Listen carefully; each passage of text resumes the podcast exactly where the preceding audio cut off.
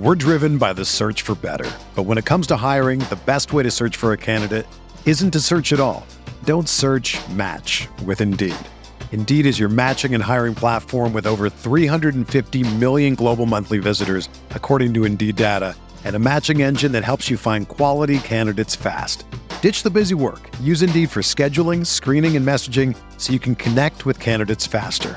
Leveraging over 140 million qualifications and preferences every day, Indeed's matching engine is constantly learning from your preferences, so the more you use Indeed, the better it gets.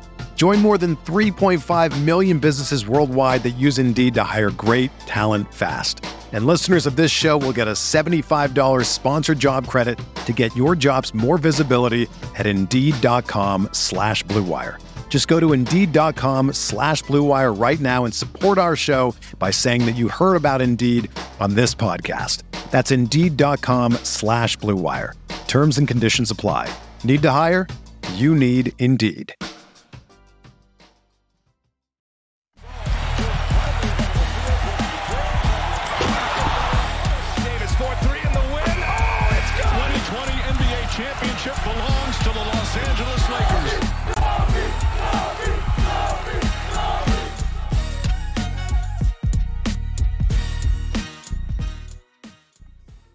Hello, Lakers Nation. Welcome in. Trevor Lane here for LakersNation.com, your home for everything Lakers. This is the LakersNation.com podcast. We've got a lot to break down today. We're going to focus quite a bit on some of the things Frank Vogel said after practice today, some things that raised some eyebrows. We also got an update on LeBron James that was a little bit different than the news that was out there earlier in the day. So we've got some things to get into today. Joining me for this show, Matt the Optimist Peralta, Optimism Prime. Matt, how are you doing?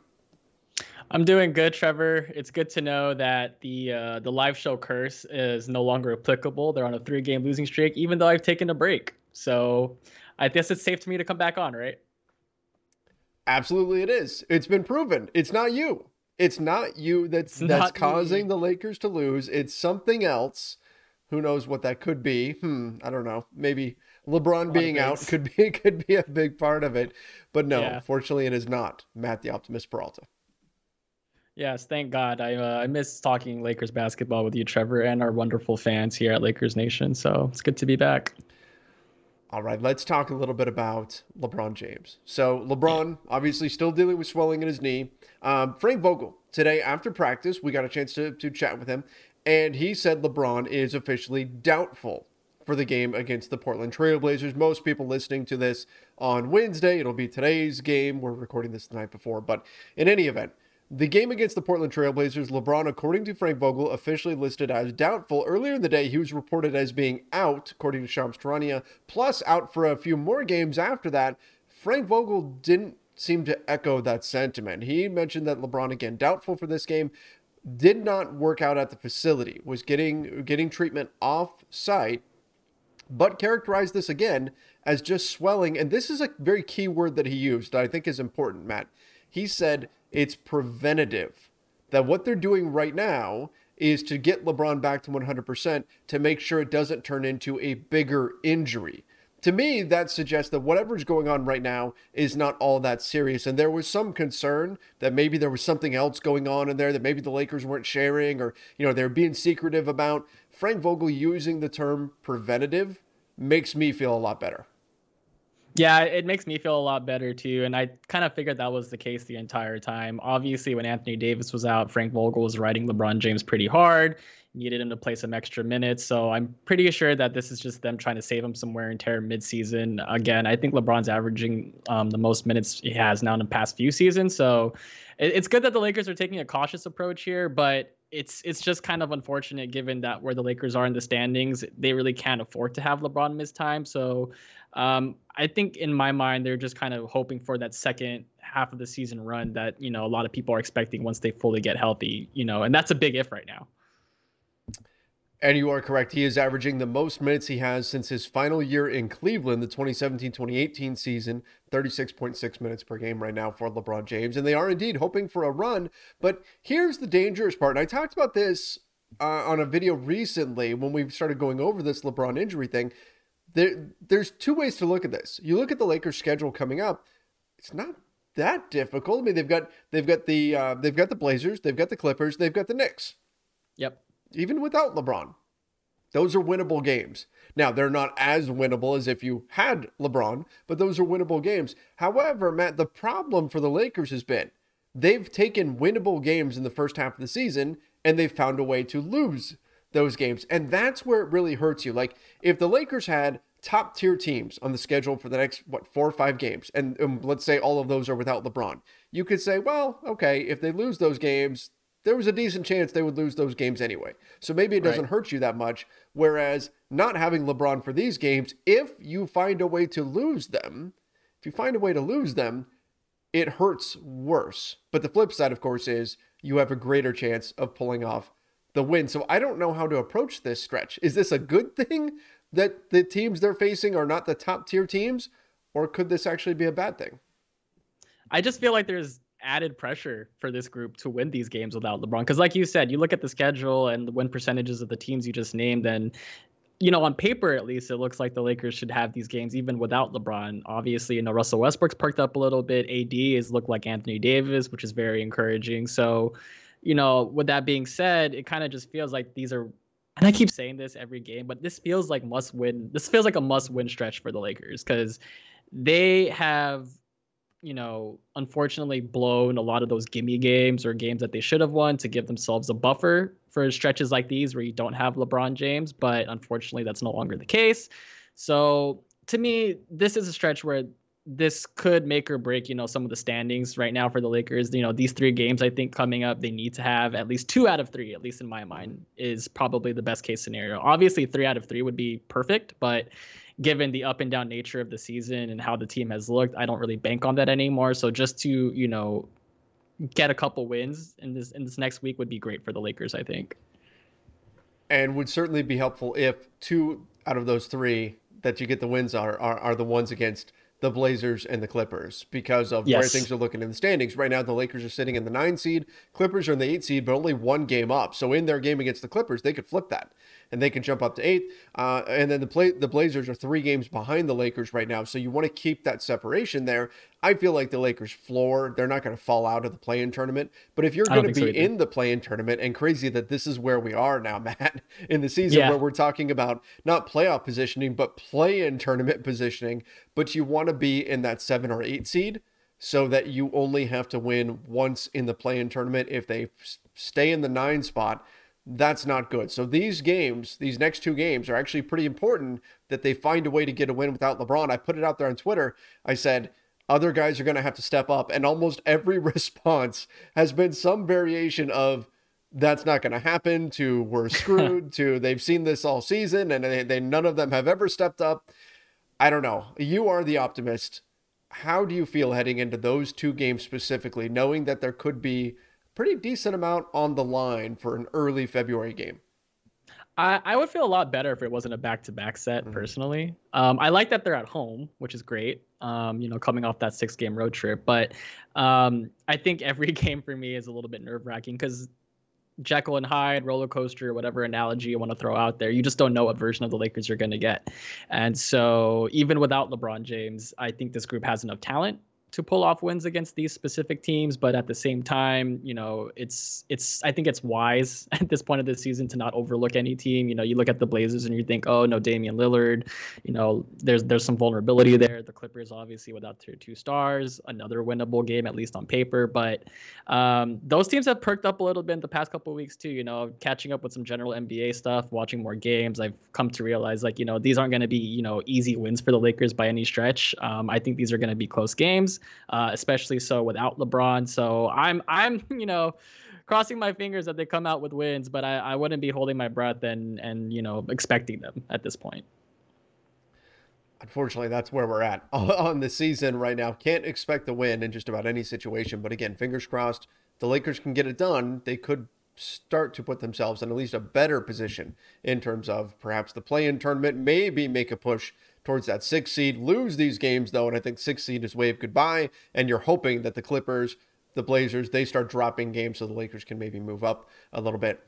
Uh, let's talk about something else that Frank Vogel said, though. He mentioned that when he's comparing his big lineups to his small lineups, Frank Vogel, as a defense first head coach, said that the problem with the big lineups is that the big lineups simply don't provide enough scoring. They can't score enough points to keep up with their opponents when they have a big lineup on the floor, and that means Dwight Howard or DeAndre Jordan. By the way, I still don't know why DeAndre Jordan started against the Charlotte Hornets and not Same. Dwight Howard. I've I haven't seen any. It, it hasn't come up somehow. But regardless, the big lineups, according to Frank Vogel, simply don't work because they can't score enough points. I've seen a lot of Lakers fans who have been saying we have no rim protection. The Hawks are driving straight to the basket. They're getting all these lobs at the rim. Please put in Dwight Howard. Frank Vogel's countering by saying we don't score enough points when we have a traditional big on the floor and we play our bigger lineups.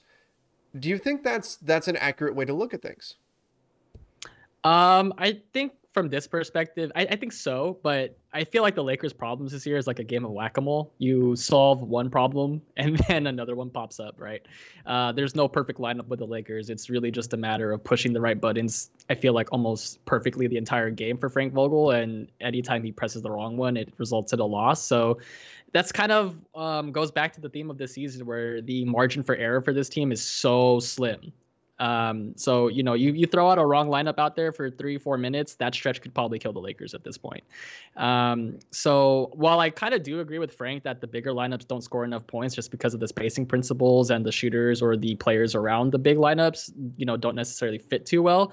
Um, I think you know the inverse is correct too, and that if they two, if they go small, yes, they can score points, but then they're giving up points. So really, it's just a matter of just trying to mix and match as best as you can and hoping for the best, especially if LeBron's going to be out for an extended stretch. I think it speaks to the problem that the Lakers have in terms of roster construction. Yes, where 100%. They've got so many guards on this team that it's hard. Like, even if you're playing – like if you're playing small, you really are playing small because playing when people talk about small ball, it's not really about small. The the secret isn't hey, let's get a bunch of dudes that are six two and put them on the floor, and no. that equals good basketball. That's not what you're trying to get. You're trying to get faster. You're trying to get more skilled. You're looking for those two things when you are playing smaller. Ideally, if you had a bunch of dudes who were seven feet tall and could all shoot from outside and all had the quickness to defend on the perimeter. You had a team full of Kevin Durant's or something like that. That's yes. your best case scenario, right? But the problem is this Lakers team, when you look at if Anthony Davis gets pulled out and you're playing small, you really are pretty small because normally we're seeing like a six six Stanley Johnson who does great, but he's six six. Sometimes that you can't overcome that. He's your your nominal four, as opposed to years past where playing small meant a six ten Kyle Kuzma is your four, yep. or perhaps even a Markieff Morris is your four. That's a bit uh, a bit different. So when we see the Hawks getting all these lobs at the rim, you think, okay, if you have a guy that's four inches taller there that can still play on the perimeter a little bit, that makes a big difference. I mean, look, the Lakers have been starting what Russell Westbrook, Malik Monk, who's been terrific, and Avery Bradley. Small guard lineup. Yeah, those yep. those are three guys who are six two, six three, and one of them is your quote unquote small forward. I that's that's an issue for this Lakers team. It's not necessarily just the bigs, it's the size across the rest of the roster and the fact that the Lakers signed so many guards in the offseason and didn't focus as much on the forward position. Yeah, that's. I feel like you kind of just took the words out of my mouth. I've been saying this all season. They've been missing like a Markieff Morris kind of forward on the team, someone that can toggle between four and five. Kyle Kuzma toggling between three, four, and sometimes even five. They don't have that kind of player. Um, obviously, Carmelo Anthony has size, and then there's Trevor Ariza, but you know you don't want to play Melo more than I don't know 20 minutes a game, and then Trevor Ariza even you know i think at this point he's probably past the ankle surgery and you know the rehab stuff but he just hasn't looked like himself. So those are two guys that are in pivotal roles for the lakers at the forward spots and they're just not producing you know at least on both ends on a night to night basis. So if there's a real hole there. It's kind of why I've been advocating for as many Austin Reaves minutes as possible. Yes, he's six five and maybe not a traditional small forward, but at least he gives you size. He fights defensively and he won't, you know, kill you there. Um, you know, I think you can get away with Russ and Monk in the backcourt, but if your other forward spots are that small and not defensive minded players, then you're going to struggle. And that's just kind of been the issue all season for the Lakers. I've been saying since the offseason, a lot of their issues are personnel based. And so whether that comes via buyout or a trade in the next couple weeks, um, that's really the only path to this Lakers team, you know, looking a little bit more competent on both sides of the floor every night. When the Lakers first started putting Stanley Johnson into their lineup, my initial reaction when he was out on the floor was, "Oh my gosh, this guy's huge." He looks big, and then, right? and then and then and then it, and then it dawned on me. I went, "He's not. He's big in comparison. Like he's a strong guy, and for a guy who's six, you know, occasionally the Lakers have even used him at center. He does a decent job, but he's not really that big. It's everybody else on the team is small." And so Yeah. that creates some problems for the Lakers. And so Frank Vogel, when he's talking about the big lineups not scoring enough, yes, but there's some drawbacks to the small lineups as well. And so that's where that's where the Lakers are in a tough spot. And like you mentioned, it becomes whack-a-mole, where you're creating other problems out there in exchange for for solving some of them. And I do think that Vogel is ultimately correct that if they're going to score enough points, you've got to have the smaller lineup out there, but you have to find some way to mitigate the issues that they have on the floor as well. And that's that's why when I look at the the Lakers roster construction and we think about the bigs they do have, your big lineup, you mentioned Carmelo Anthony, Trevor Ariza, he probably can't play right now. Like you, just just Yeah. realistically, as much as and we were excited about Trevor Ariza coming back because the Lakers didn't have anybody with his skill set, and we were hoping he could be even eighty percent of his normal self. He doesn't look like he has it anymore, so he can't he can't play. You can't put him in games right now, right? Except for every what random fifth night or whatever. Maybe you can toss him a few minutes, but mostly you can't count on him to play major minutes. Dwight Howard, can you play him every night? Probably not. Probably not. He's your best bet at the center position, but you probably can't play him every single night. It's more matchup dependent. DeAndre Jordan, definitely not. Can't can't be played. So of these guys that you went out and got in the offseason to be that bridge between LeBron and Anthony Davis, you've got one guy. You've got Carmelo Anthony, and he's good on one end of the floor, but not the other. And so that it all wraps up into this idea of why Frank Vogel is saying, well, we kind of have to play smaller. Yeah, because the bigs that you got, number one, you didn't get enough of them. And number two, and when I say bigs, I mean your bigger wings too. And then number two, the ones that you did get have not panned out. yeah, it's it's just an indictment on you know how they built this roster, and obviously we were you know trying to talk ourselves into it, or you know at least look at the positive side of how things looked in the offseason. Um, you know, one thing I do want to bring up is that we were really excited about the offense because we thought, oh, you know, younger legs, you know, smaller players, more outside shooting, so this is going to be a more up tempo team. They're going to you know run fast, play a lot faster, you know, get more shots up. But I think the thing here is that what we didn't really consider at the time was that in order to get out in transition and get more looks, you have to get stops.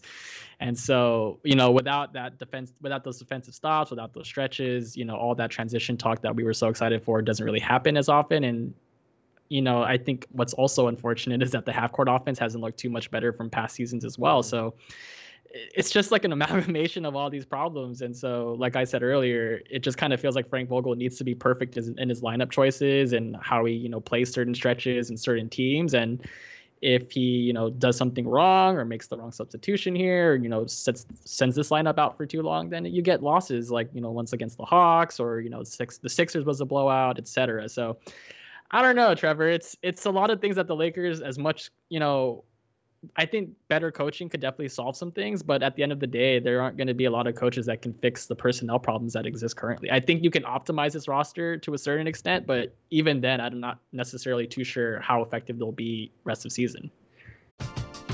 We're driven by the search for better. But when it comes to hiring, the best way to search for a candidate isn't to search at all. Don't search match with Indeed.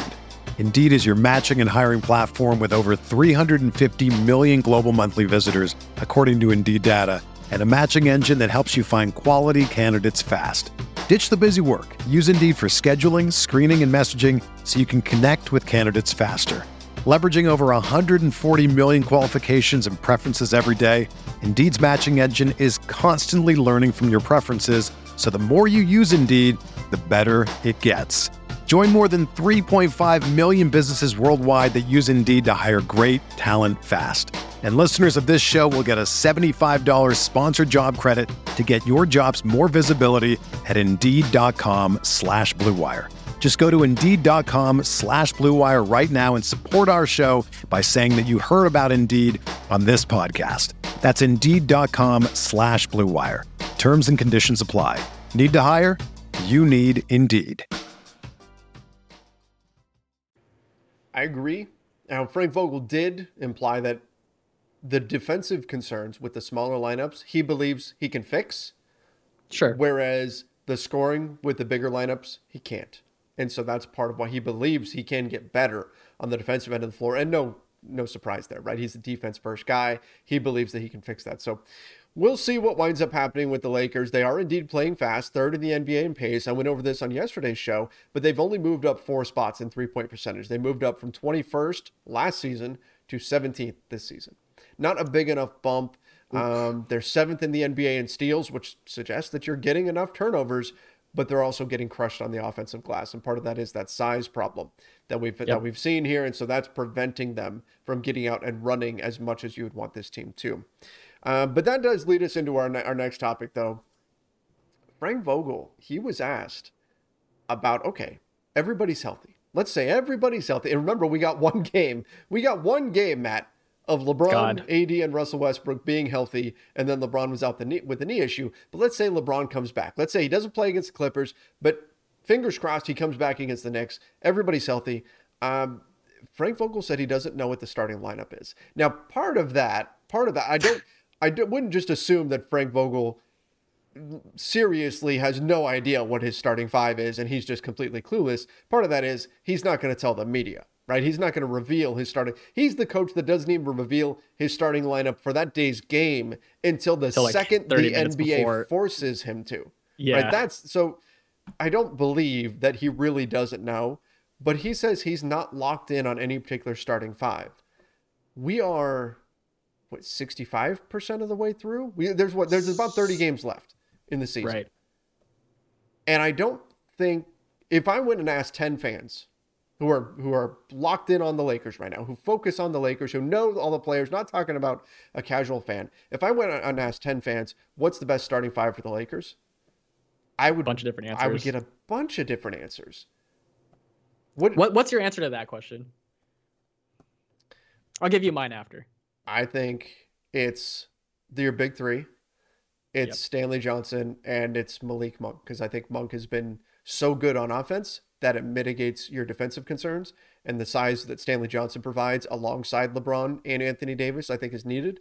And so if you're going to put Stanley Johnson out there, you need Malik Monk's shooting. Defensively, I understand there's some concerns there, but that's mine. Um, but again, there, there's a lot of different answers to it, which is crazy that we're at this point in the season and there's so many different ways you can answer that question. Yeah, you know what's funny? That was actually my other. That's actually one of the two I had in mind, and then the other one I had was you swap Monk for Reaves. Mm-hmm those are my two best lineups I could think of off the top of my head. Um, I think Stanley at this point, you just need a guy that's just going to play defense and spot up in corners. I think the corner three has looked a little bit better the past week or two, but you know, crossing my fingers, I hope that sticks. Um, and then you know, I've been saying Reaves should start now for I don't know, like two months now. Um, and so I'm obviously a little bit biased there, but I do think you know, given his size and defensive ability, I think he'd fit just fine as a starting two guard next to Russ. He's a smart guy, moves the ball. Um, I don't need to, you know, go over what Reaves can do, but I just think given he is not small at the guard position at six five, I think he can hold up a little bit better than, than Malik Monk, uh, Malik Monk would, and I kind of like Monk off the bench to kind of lead those scoring units. Um, so that was my thinking behind it. But yeah, I, I feel like you asked another fan, they might want to say Dwight and AD and go back to like the bigger lineups. I feel like some people would rather see Monk and Reaves instead of Stanley Johnson. Some people I know out of frustration or just hatred at this point would probably want to bench Russ.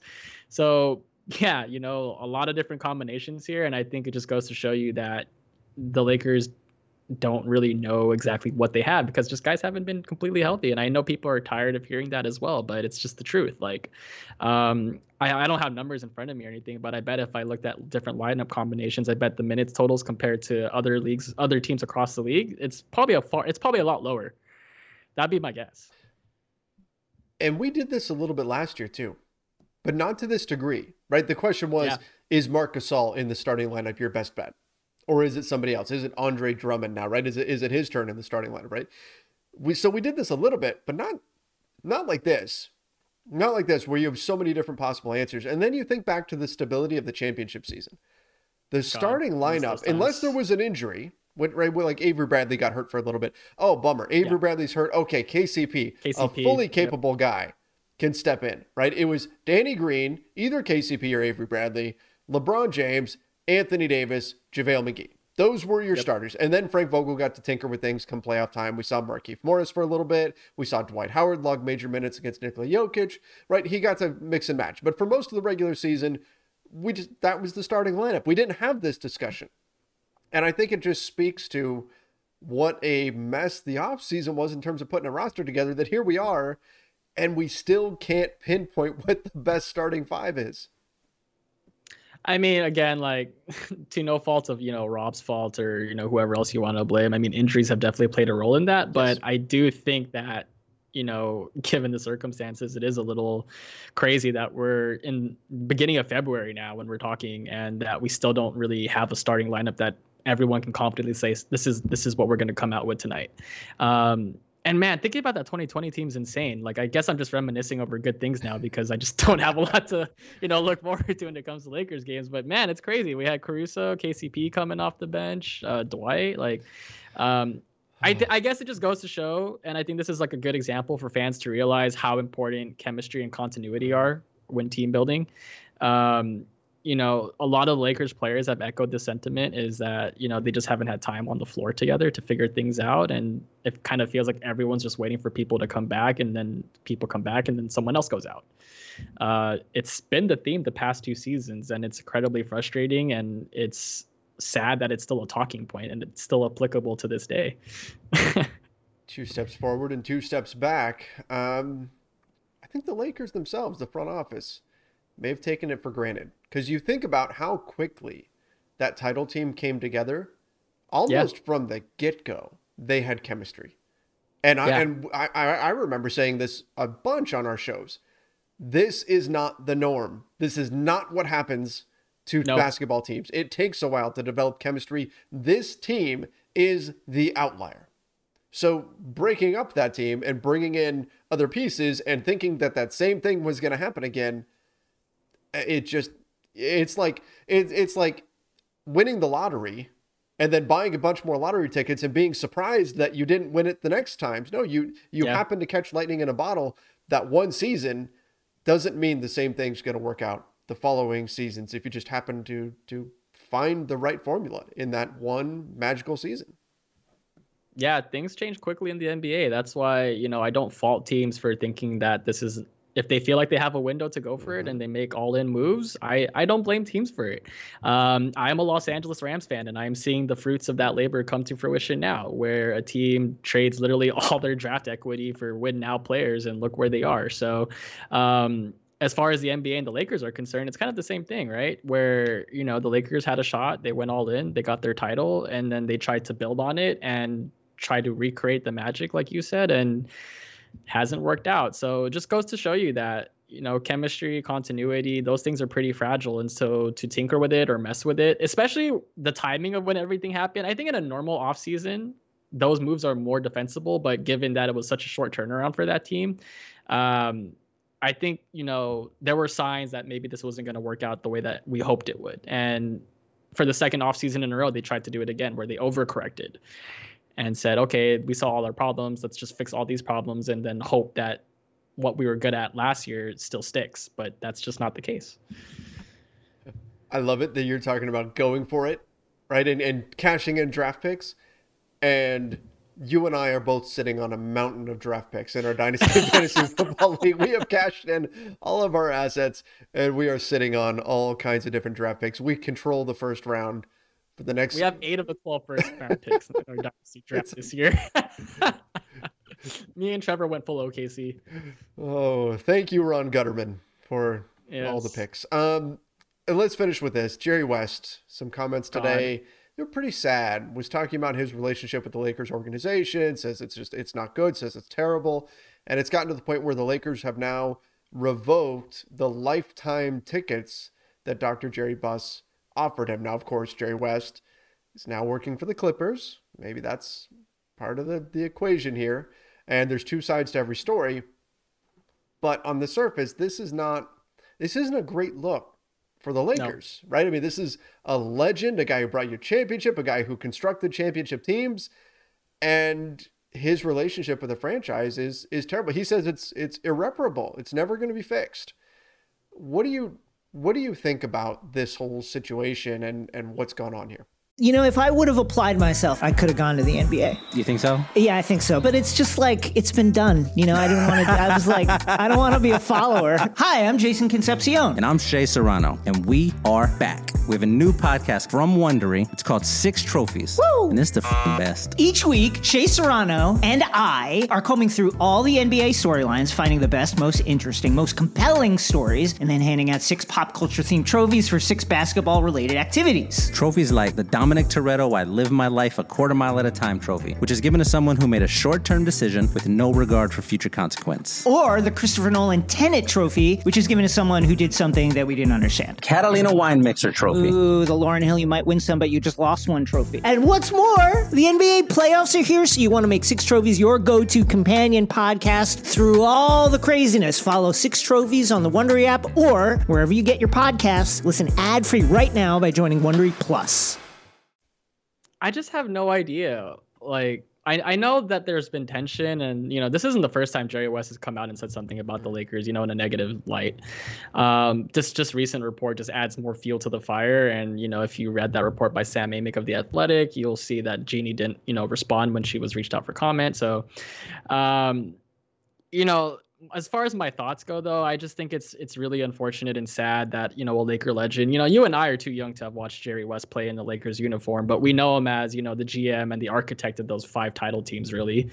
Um, and so you know jerry west's influence on the franchise can't be understated. He is a legend and he deserves you know to be respected and treated as such. And it's just weird that you know the lakers franchise historically you know goes way out of their way to make sure that their stars feel like their stars or to make sure that mm-hmm. their you know their legends feel like you know they have a special place in history but i just I don't know, man. It's it's really sad and unfortunate. I get he's working for the Clippers, and you know there's some bad blood or tension between the two franchises, obviously. But um, I just don't really necessarily think that this is you know how the Lakers should be going about things as far as Jerry West is concerned. Um, obviously, we only know his side. I don't know, you know, what the Lakers think of it. I don't know what Jeanie thinks of it, or the rest of that front office, or you know anyone else involved in the team. But um, I just, it's like you said, it's not a good look, um, and it just kind of throws more dirt on this Lakers season, right? As if the on-court issues weren't bad enough, now you get stuff like this.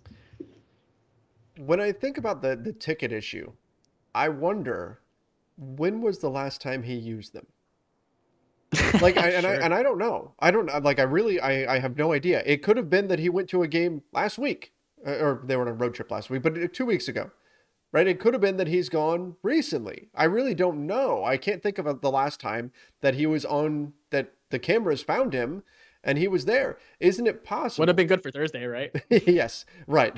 but well, that's an away game though for the Lakers. But oh, but yep. if it's if it's a situation where let's say he hasn't used those tickets in years and he's just passing those things out like friend to friends and stuff like that maybe that changes the equation a little bit. Like and i'm not saying that makes it right taking those tickets away or whatever.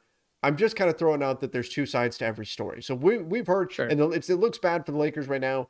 Maybe it would still look bad for the lakers if we heard that other side but there is another side to this probably with some reasoning beyond just we're being petty and we don't like you. Because right now that's the narrative that are out there that's out there is look how petty the lakers are being. They're taking tickets away from jerry west. He's got a statue and they won't even let him have his tickets. And, uh, and that kind of stuff's out there. But i'm sure there is another side to this that probably explains fills in some of the gaps here.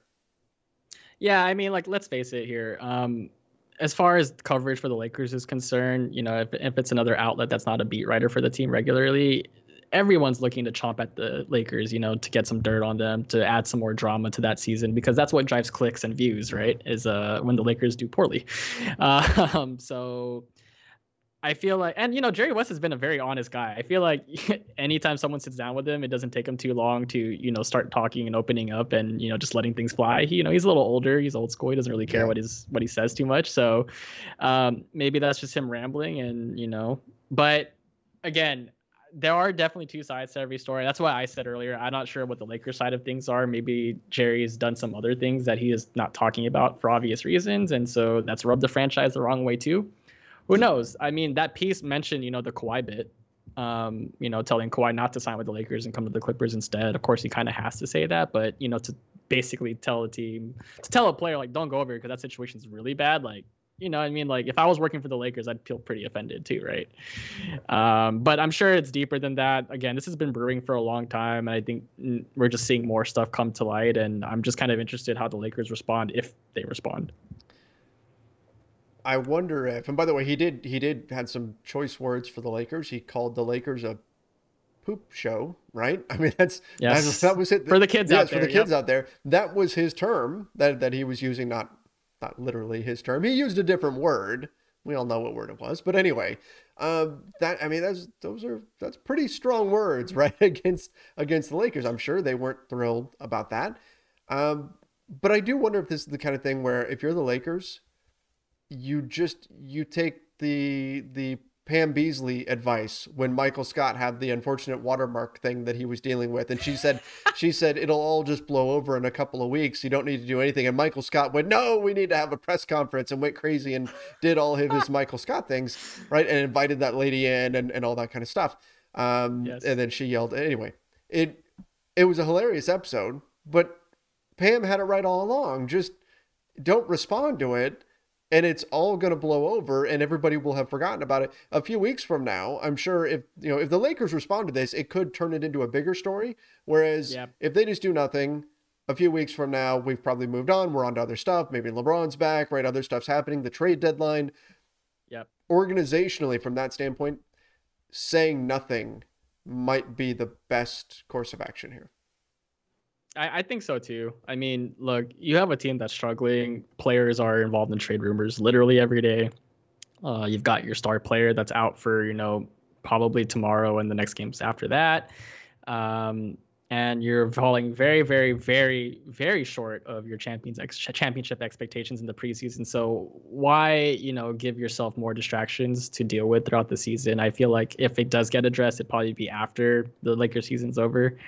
So yeah, I I don't expect a comment or anything anytime soon. I'm sure someone's gonna ask, you know, Vogel or the players about it in the post game tomorrow, or pregame even. But um, I I really don't expect much of an answer from anyone.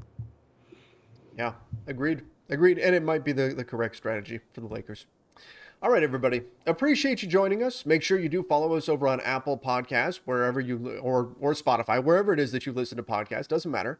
Follow us there. Uh, as I've said before, this is a little bit of a new format. Anytime there isn't a game, Monday through Friday, we're bringing you a LakersNation.com podcast. Now, if there is a game, then the post game show acts as the podcast, and that's where we do a lot of question and answers with fans. This allows us to get back into a traditional podcast format, which I felt like we had kind of lost. So I'm excited about that. We're also, Matt and I were already talking about this, going to start working on Twitter Spaces a little bit. We've done that before in the past, but we're going to do that a bit more as well, just to kind of give you guys even more opportunities to interact with Lakers Nation. So lots of exciting stuff coming. Make sure you're following us. Make sure if you haven't done so already, um, subscribe to the LakersNation.com YouTube channel. Turn on notifications as well. We're getting close to the trade deadline, so make sure you have all that breaking news. And of course, head over to LakersNation.com for all of our written work. Till next time, everybody, stay safe and see ya. When you need mealtime inspiration, it's worth shopping Kroger, where you'll find over 30,000 mouth-watering choices that excite your inner foodie. And no matter what tasty choice you make, you'll enjoy our everyday low prices, plus extra ways to save, like digital coupons worth over $600 each week. You can also save up to $1 off per gallon at the pump with fuel points. More savings and more inspiring flavors make shopping Kroger worth it every time. Kroger, fresh for everyone. Fuel restrictions apply.